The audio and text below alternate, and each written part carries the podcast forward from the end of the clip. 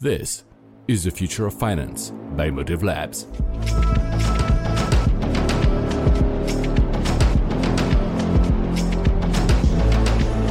Hello, and welcome again to the Future of Finance, the podcast where we live and breathe the next generation of financial technology.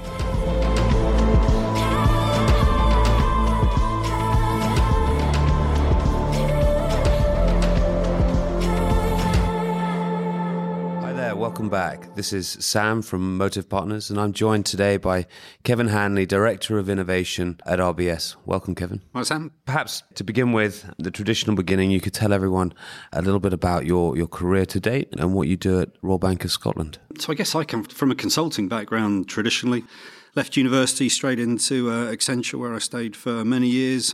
Ended up doing lots of strategy work in investment banks, actually around the place. Ended up in New York for three, four years, and at some point through that journey, decided I'd have more fun sitting on the other side of the table. So, uh, so I joined ABN AMRO. Oh, probably middle of 2000, uh, 2005, 2006.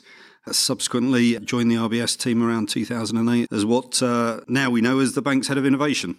I guess all my roles have been subtly different, but at their heart, they have a similar theme, whether that be as a consultant or sitting on the doing side of the table, as I call it. And at some level, that's about thinking about where the business of banking is going and working out what we need to do about it. And then, more importantly, actually doing something about it. So I guess that's the link between the different roles that I've had in my career. That's great, thank you. And we'll talk a little bit today about the the model in which RBS have deployed and you deployed to enable really effective innovation. But it's one that we've admired a huge amount at Motive. Since you began your career, not so long ago, A long, long time ago.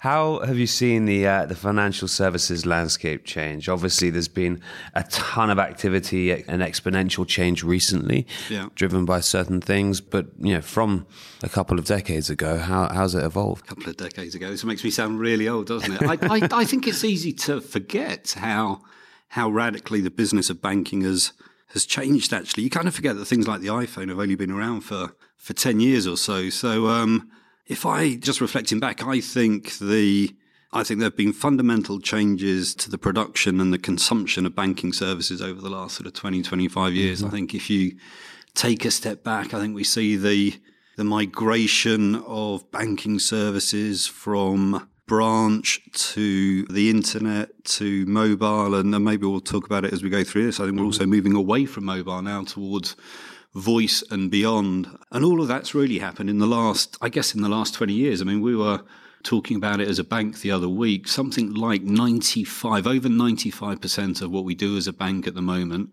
can now be done on the phone. So literally what used to be done or could only be done physically in a branch, over 95% of it now, uh, our customers are able to do that. They're able to execute the business of banking on a phone. And, and it's something that we take for granted, perhaps. And when you're in the the mists of, of this stuff on a day to day basis, I think it's easy to forget how far the mm-hmm. business of banking, or how, how radically the business of banking has changed over the last 20, 25 years. And I think there's more change to come. I mean, you alluded to it in the question, Sam. I think we're at the cusp of the next wave of radical change within within the industry. I think the types of services that we provide and who provides them is the next wave of change across the industry. Yeah, the the reimagination of banking is a hugely talked about topic. You know, particularly with things like open banking and mm, PSD2 mm, and mm. third party providers becoming a much more fundamental part of the financial services ecosystem. How do you see banks evolving their business, and what new revenue opportunities do you think are, are there for banks like RBS? Yeah, big big question. Everyone's kind of grappling with the same question. I think there are two big trends that we see within the business of banking. We talk a lot internally about the trends of disaggregation and disintermediation are the two fancy words that perhaps consultants will put against it. I think disaggregation is no more complex than recognizing that as a bank, we no longer own the end to end value chain. The value chain is being mm-hmm. broken into mm-hmm. pieces. And then the disintermediation piece says that every one of those pieces, every one of those elements of service provision can be done by a non-bank service provider. So you kind of pick up the papers and it's hard to avoid sort of language that talks about the unbundling of the business of banking. It's kind of being broken into pieces. The metaphor or the analogy that I use, I kind of talk a lot about Lego bricks and, and, and talk about how the business of banking is being broken into individual Lego bricks. And I think if you stretch that analogy, I think our future success lies on us combining our Lego bricks with the Lego bricks of others to do new and unique and insightful things that are that are valued and trusted by our customers. And that's that's easy to say on the one hand, but it's actually really hard to do on the other. It requires us from the get go to be technically able to mm-hmm. combine our Lego bricks with others. And, and that's, that's hard to do. And we, we might want to talk about that. I think lots of the work that regulators are enforcing through open banking at some level ensures that the Lego bricks are are standard and can be plugged together and that we're technically able to do that through things like our API environment. But no, it requires us to be technically able to collaborate and to partner with others. And then more profoundly, I think it requires us to be culturally willing um, mm-hmm. to collaborate as well. And that's, that's perhaps the biggest change for large banks that have been around for a while, such as ourselves, because the things that have made banks successful to date over the last one, two, three hundred years aren't the things that are going to make them successful moving forward. Success of banks moving forward is it's a much more open, it's a much more collaborative, it's a much more partnerial model, and that's that's radically different and requires radical cultural change within organisations. Absolutely, I think. You talked about the Lego pieces and the right infrastructure to do that. One of the things we're working on is as an API banking accelerator. Mm. It's front of mind for us in terms of building the next generation of infrastructure upon which to build those services yeah. as the model changes.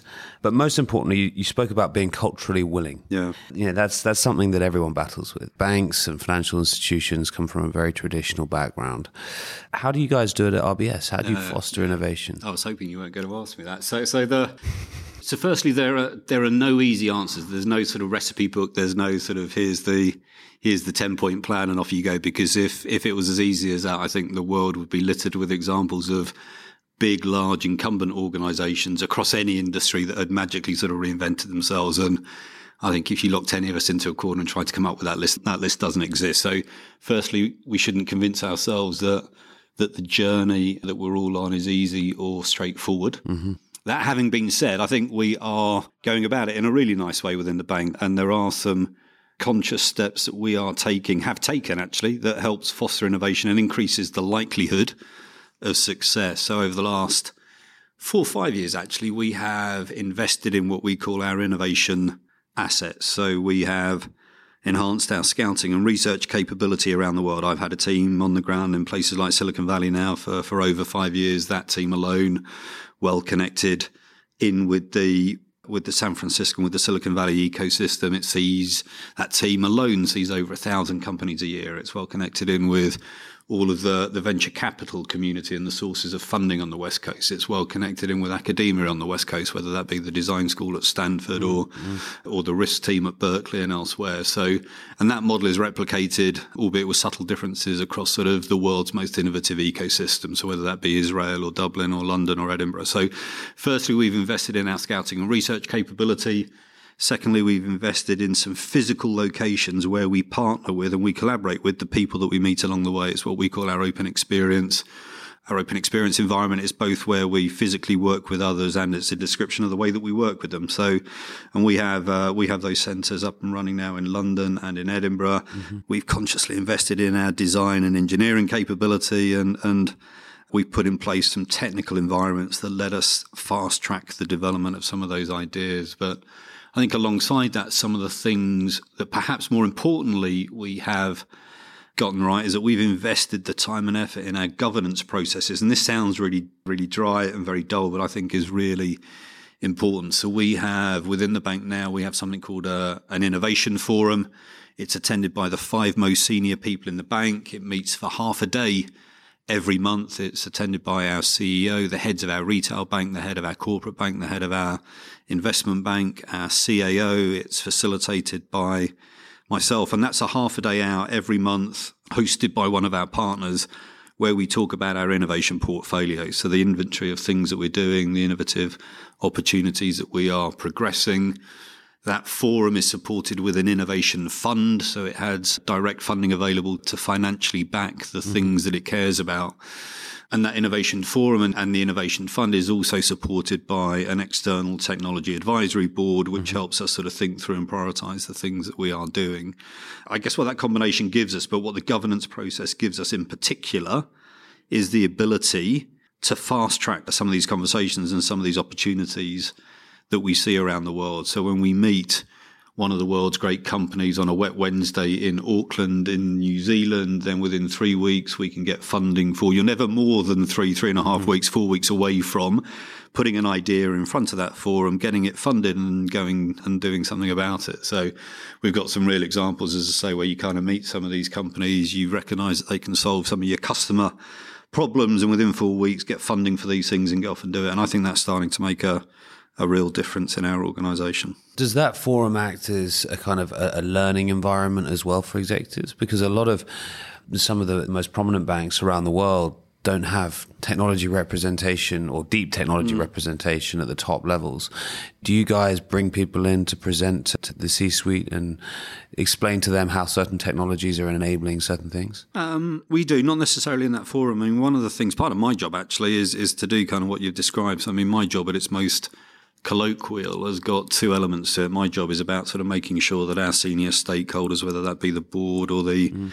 executive committee, understand some of the disruptive technologies that you're alluding to, Sam. So we literally track. We we track what we believe the world's top 12, top 13 disruptive technologies that we believe are making a difference to financial services. And one of the things that we've done now for the last three or four years actually is that every quarter we have to update the board on one of those technologies and the technologies in the round. So we have a technology dashboard where we literally measure quantitatively and qualitatively the progression of some of these technologies and the impacts that they're having. But then every quarter we literally cycle through some of those disruptive technologies. And every every time we have to answer a similar set of questions. to The board say, what is the technology? Why should I care? What impact is it having cross industry? What impact is it having in financial services? What are we doing about it? Should we do more? Are the six questions that we have to we have to answer. And what that provokes is a really interesting conversation about everything from augmented reality to quantum computing to virtual reality to distributed ledger technology mm-hmm. and and and what you learn quite quickly, having gone through that process every quarter for the last three, four years, is they're not really technology conversations. My job isn't to describe to the board what quantum computing means in great detail, but it is my job to make sure that the board understand that quantum computing, in that instance, offers the potential for a step changing processing power mm-hmm. that could disrupt industries that are time sensitive and data rich, and in that instance could provoke will have a deep and profound impact on financial services and provoke a board level conversation about what it is that we might be doing in that space. So, um, so part of my job is to provoke that sense of urgency, that sense of understanding, kind of make sure that our senior management understand how the world is changing, understand how our customers are becoming increasingly demanding, mm-hmm. enabled by that technology. And if I do the first part of my job right, the board should turn around or stakeholders should turn around and say, oh my God, I get it. What are we doing about it? Should be the logical response to the first set of, or the first part of my role. And then the second part of my role, which is the interesting bit, is to make sure that I can answer the first question that they come up with. So when they say, oh my God, what are we doing about it? I should say, it's funny that you ask that. Yeah. Let me tell you what we're doing about it. And I guess that's the difference between being a consultant and uh, sitting on the other side of the table and, and having the responsibility to answer the second question as well as the as well as the first. That's awesome. Thank you. We've spoken and alluded to regulation a little bit.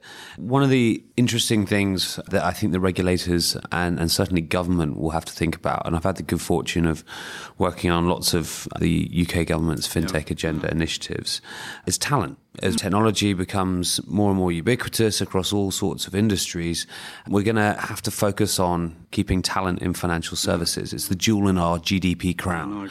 How do you think we, we can do that as an industry in the UK? It's hard. Yeah, I mean, it's really hard. Is the answer? I don't have a I don't have a silver bullet to that one either, Sam. I think the uh, I mean, more generally, I actually think our regulators are doing a really a really good job. Actually, I think mm. they are I think they are at the forefront of regulators around the world who understand the importance of innovation, who recognise that this isn't about increasing competition for the sake of competition. It's about increasing competition for the benefit of the customer. They recognise that their job is not to preside over a over a free for all, but they do recognise that they have a role to play to help prepare firms who want to enter that system. I think some of the things that our regulators have done over the last couple of years have been industry leading, whether that be the the work that they did around the innovation hub, where sort of uh, new participants have direct access to staff at the FCA, in our example, who uh, can give them sort of fast, frank feedback on their concepts or their mm-hmm. plans and mm-hmm. choices, I think is a model that's increasingly replicated around the world. I think the work that the regulators have done around the regulatory sandbox where firms can pilot ideas. Others will tell me I think it's probably the largest of its kind in the world that others are seeking to replicate. So I think first, I think our regulators are doing a really good job and recognise that the world is changing and recognise that regulators have an important role to play in yeah. incentivising and motivating and providing an environment that puts the UK, puts London at, sort of at the heart of that agenda. So I think that's good. I think there's a little bit more work to do from a regulatory perspective around the coordination across geographic boundaries moving forward. I'd like to see a little bit more alignment around some of the regulators. I'm a little bit sceptical as to whether that's becoming more likely or less likely as we yeah. as Brexit takes place. But as a recipient of regulation, if you will, it would be nice if some of that were harmonised, both in terms of intent and the timeline of execution is almost as important as the intent. So, whilst everything is heading in the right direction, in the long term, if regulators kind of implement things on a different timeline, then it's a bit of a cliche, but you end up digging up the road multiple times to respond to different pieces of regulation, which proves hard. But as you say, in all of that, Sam, I think what makes London special, what makes the UK special, if I'm being really selfish, is around, well, I mean, there are many factors, but one of the most important is around talent and access to talent, access to the labour market, access to skilled resources, and at some level, the movement of, or the free movement of talent to the places that need it mm. most. And it would be a real shame if that were restricted somehow through through geographic yeah. borders. So I recognise the problem statement. How regulators can do that, how they can incentivise or enable yeah, the the free movement of talented scarce resources to the areas that need it most, I think is something that uh, if we can somehow help influence and direct, then I think mm. that will be good for us. It'll be good for us all. Yeah, I, I agree wholeheartedly. If we think about some of the, and, and, perhaps we can move to the emerging technologies, I know that our listeners particularly like to talk about some of the exciting new trends. And you alluded to the fact that you update the board quarterly mm, on, mm. on some of those. What are you particularly excited about integrating with at RBS? What are some of those areas that really um, get you going? Oh, many, many, many. Um, what's exciting me at the moment? I think there are a number of technologies that we have talked about for a little while, whose time is now coming. I might be a little bit of a voice in the wilderness here. I think we've talked about things like distributed ledger technology for a long while. What I'm starting to see is the first examples of real use cases that are being stood up enabled by distributed ledger technology. And again, some of those are also incentivized by regulators and, and various others. I think I think the next 12 months could be a good time for blockchain and distributed ledger technology and applications within financial services. It's perhaps a bit esoteric to us. We are working on our first quantum computing use case that um, I probably can't say an awful lot at the moment, other than, I mean, what, what is public knowledge is that we are the part owners of arguably the world's foremost quantum computing software company, a company called 1QBit. And we are working with 1QBit on the first application of a quantum, solving some of our risk problems actually through the application of quantum technology, which, um, it's very early days, but the fact that we're even considering that and are actively working on a proof of concept is almost newsworthy in and of itself. So uh, I think that's the technology that's increasingly exciting to us. And I think one of the things that we have seen, actually, having talked about 12, 13 discrete technologies, I think what we're starting to see is the convergence of technologies that we have previously talked about independently. And it's when the convergence of some of these technologies come together where you see the reimagination or the reimagining of how customers interact with us as a bank. So you see the convergence of it's where it's where data and augmented reality and virtual reality and voice technologies, for example, come together. And it's in the coming together of those that suddenly the way in which customers interact with technology, their expectations of technology, their expectations of how banking services are provided changes fundamentally. And, and as I say, I'm kind of as I'm as excited about the convergence of some of these technologies as I am the discrete technologies themselves. And and as those technologies converge, I, I think what you see is this movement from we talk, this is going to sound pretentious, but we talk a little bit about how we see the migration from an app based environment to a, to an increasingly a voice based environment. And if you stretch the direction of travel, I think we move from a voice to a zero UI world moving forward. And I think that's the I think that's the progression of how banking services or how services are delivered moving forward. And we are increasingly experimenting with technologies and use cases and proof of concepts that let us get ahead of that Yeah. curve. Speaking about some of the uh, technology activity and innovation activity you've done, you recently acquired FreeAgent, the first transaction publicly that we've seen for for, Yeah, for a while. yeah, yeah. What sort of M and A activity, and with what drivers can you see RBS engaging in in the coming years? I mean, that was one of our first acquisitions for a while. I, I kind of go back to the Lego brick analogy that we talked about earlier, Sam. I think if, if you start with a logic that says that we recognize that our success moving forward requires us to work with, to partner with, to collaborate with others, to combine our Lego bricks with, with theirs. We start with this notion of just, just wanting to work with and, and partner with some of the world's great companies to do some, some different things, some new things, some unique things that are of benefit to our customers. I mean, in effect, there's a there's a full stop there. That is what we're all trying to do. As we go through that journey, if it makes sense for us to invest or acquire, then that's something that that we'll do. I I wouldn't want people to have the impression though that we're on a big M and A spree. I'd like mm. them to to think of us as on a big collaboration and, and and partnership spree. And if it's mutually beneficial for those that we meet with along the way, either to make an investment into them or or acquire them. If that's something that works for, for everyone, then then we'll consider it. But it's not where we it's not where we start from, and it's not how we are we are measured. It's this whole notion of I think moving forward we need to be a better connected bank. We need to be better connected to our customers through a compelling digital interface. The role that we play as a bank moving forward will have many components. We'll be a traditional end-to-end bank, but we'll also be an aggregator of other services. We potentially use the distribution capability of of others. And, and when you look at that in the round, who you need to partner with to bring that sort of platform type mm-hmm. organization to life is is large and varied and, and yeah, there are many ways that we that we will work with our partners along the way, not just not just through an acquisition lens. Great. Uh, And there's two follow on pieces I'd like to touch on quickly. One of which is Soul Machines. Yeah. Very cool company that does, I guess, AI and voice and Yeah. is, a move away from mobile based services. And then the second is talking about working with other banks around the world. Now, our platform at Motive Yeah. Labs that you're involved in brings non-competitive banks from all around the world to combine R&D and build resources and, and budget to do cool stuff together Yeah, yeah. playing on collaboration, but Yeah. collaboration with people that may have been seen as competitors previously.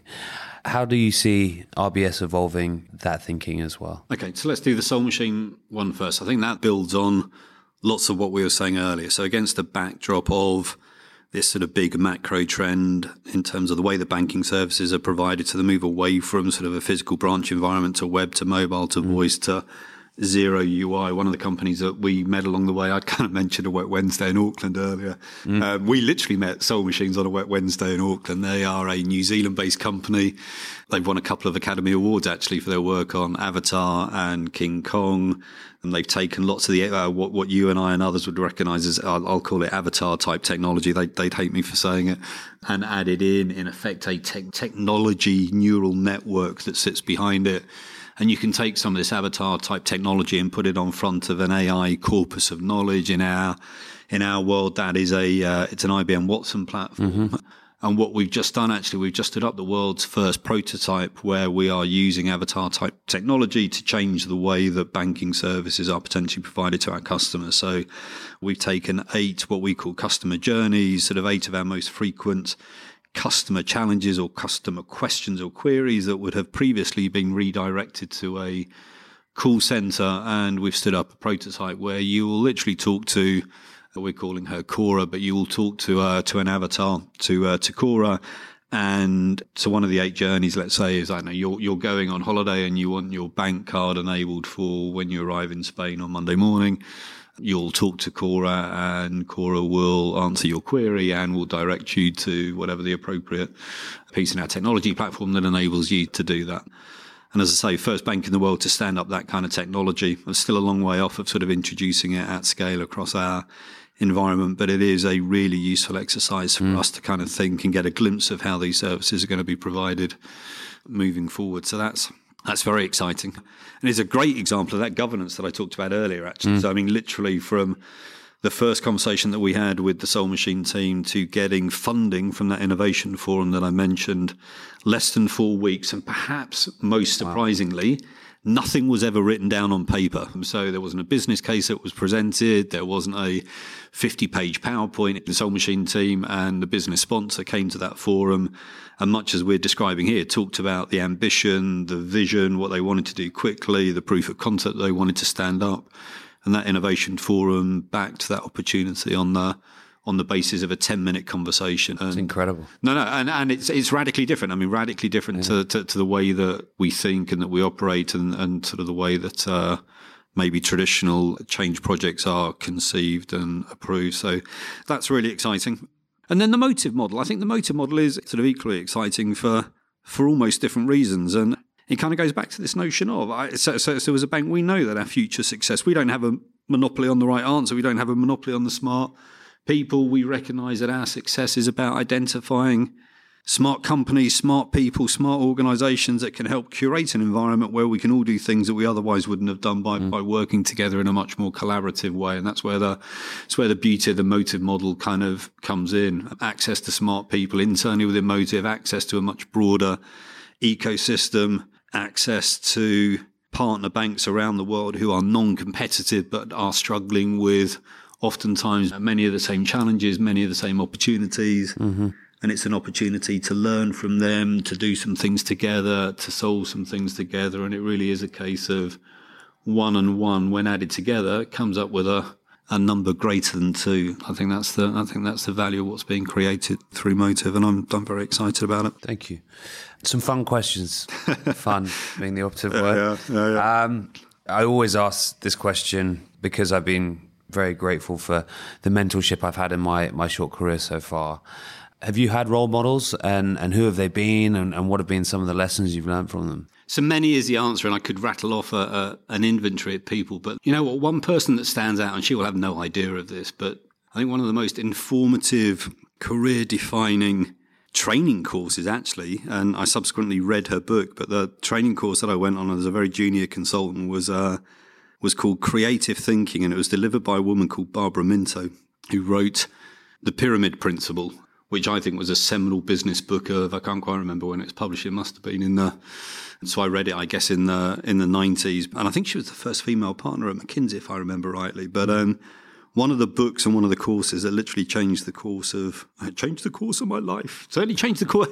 It's I'll tell you what it did do. It's only changed the way in which I think about. So this whole thing is about the logical presentation of an argument or reasoning, and in effect, it's sort of how to structure information. And it's a thought process, and this sort of notion of a pyramid and provoking mm-hmm. sort of a question and answer response from the reader or from the listener, and, and putting the reader or the listening or the listener in control of how much information they need to need to digest. And it's that sort of difference between the way that we think and oftentimes the way that many communicate is kind of chronological. It's the it's the I kind of I thought about it then I, I, went from A to B to C to D and I concluded D and you kind of get to page yeah, 50 yeah. of the report and you kind of find out the answer and lots of what Barbara Minto did was almost reverse that thought process and get you to structure everything that you do in a in a pyramid basically both yeah sort of logically and sort of intellectually. And uh, I took a set of learnings from that, that, that you can apply to. You can apply to a two minute phone call. You can apply to an email. You can apply awesome. to a PowerPoint presentation. Is, is that a role model? I don't know. I certainly learned more on a course so. there than, yeah. than, than any other. So I'm going to go with Barbara. Awesome. And uh, I'm sure it must still be in production. It must have been reissued multiple times since then. My well, copy's very dog eared. It's still on my still on my bookshelf somewhere though. So. Yeah, I know what I'm going to be doing this evening. I'm going to buy a copy of that. I'll come back to you with the lessons I've learned. Yeah, yeah.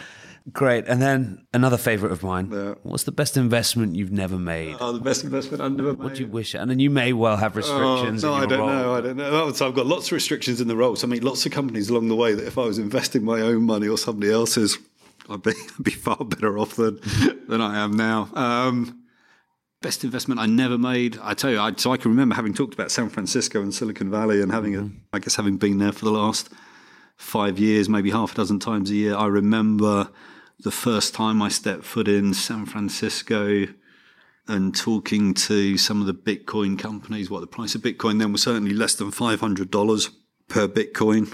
It's almost too painful to look at what it's worth now. It's probably what today it might be worth, I don't know, $8,000 I think at the turn of the year, it's probably worth three times out. Certainly over sort of twenty odd thousand dollars or more, probably twenty five thousand. So I know about an investment. Well, certainly an investment I didn't make, uh, but if I had, I'd be a little bit wealthier. I'd be a little bit wealthier now.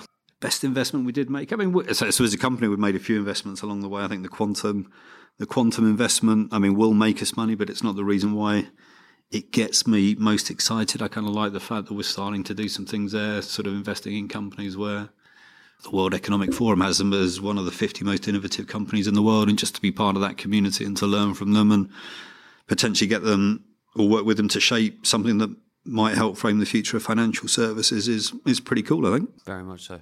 And despite building, owning, running the entire innovation function of uh, yeah, the RBS yeah. group, I'm sure you have fun when you get that rare downtime. You're also sporting an extremely good tan. uh, and you mentioned earlier you've been in the Isle of Wight. What was going on in the Isle of Wight? Oh, so, so the tan, no, so the tan. I, I, shouldn't say this. I had a birthday that ended in a zero recently, so um, I got to celebrate that last weekend with a. Uh, I spent four days flat on my backside in a field with some music going on in the background and the sun shining. So uh, I think I'm lucky to have made it to your podcast, but it was a nice way to uh, it was a nice way to spend a birthday. So awesome! Uh, sounds like a great way to do it. And if that's what you did on on your 40th, I wonder what you'll do on your 50th. Oh, you sweet thing! um, but that's all. That's all. And Kevin, a huge thank you. I it's know how fun. busy you it's are. been fun. It's uh, it's really appreciated. There's a ton of insight in there for us and our listeners to to listen to and, and analyze. So thank you. Thank you very much. Thank you for your time and insights. And thank you very much for tuning in. I'm Sam. See you next time. The information contained in this podcast is intended for discussion purposes only. It is not a recommendation, offer, or solicitation for the purchase or sale of a security or any services of Motive Partners. All investing involves risk, and there is no guarantee that past performance will be indicative of future results. The views and opinions expressed in the podcast are as of the date of recording, reflect the views and opinions of the persons expressing them, and do not necessarily represent the views or opinions of Motive Partners. Motive Partners makes no representations or warranties as to the accuracy, reliability, or completeness of any information provided, and undertakes no obligation to update, amend, or clarify the information in the podcast, whether as a result of new information, future events, or otherwise. Any securities, transactions, or holdings discussed may not represent investments made by motive partners. It should not be assumed that securities, transactions, or holdings discussed, if any, were or will be profitable, or that the recommendations or decisions made in the future will be similar or will equal the performance of the securities, transactions, or holdings discussed herein. This podcast may contain forward looking statements that are based on beliefs, assumptions, current expectations, estimates, and predictions about the financial industry, the economy, motive partners, or motive partners' investments. Nothing in the podcast should be construed or relied upon as investment, legal, accounting, tax, or other professional advice, or in connection with any offer or sale of securities.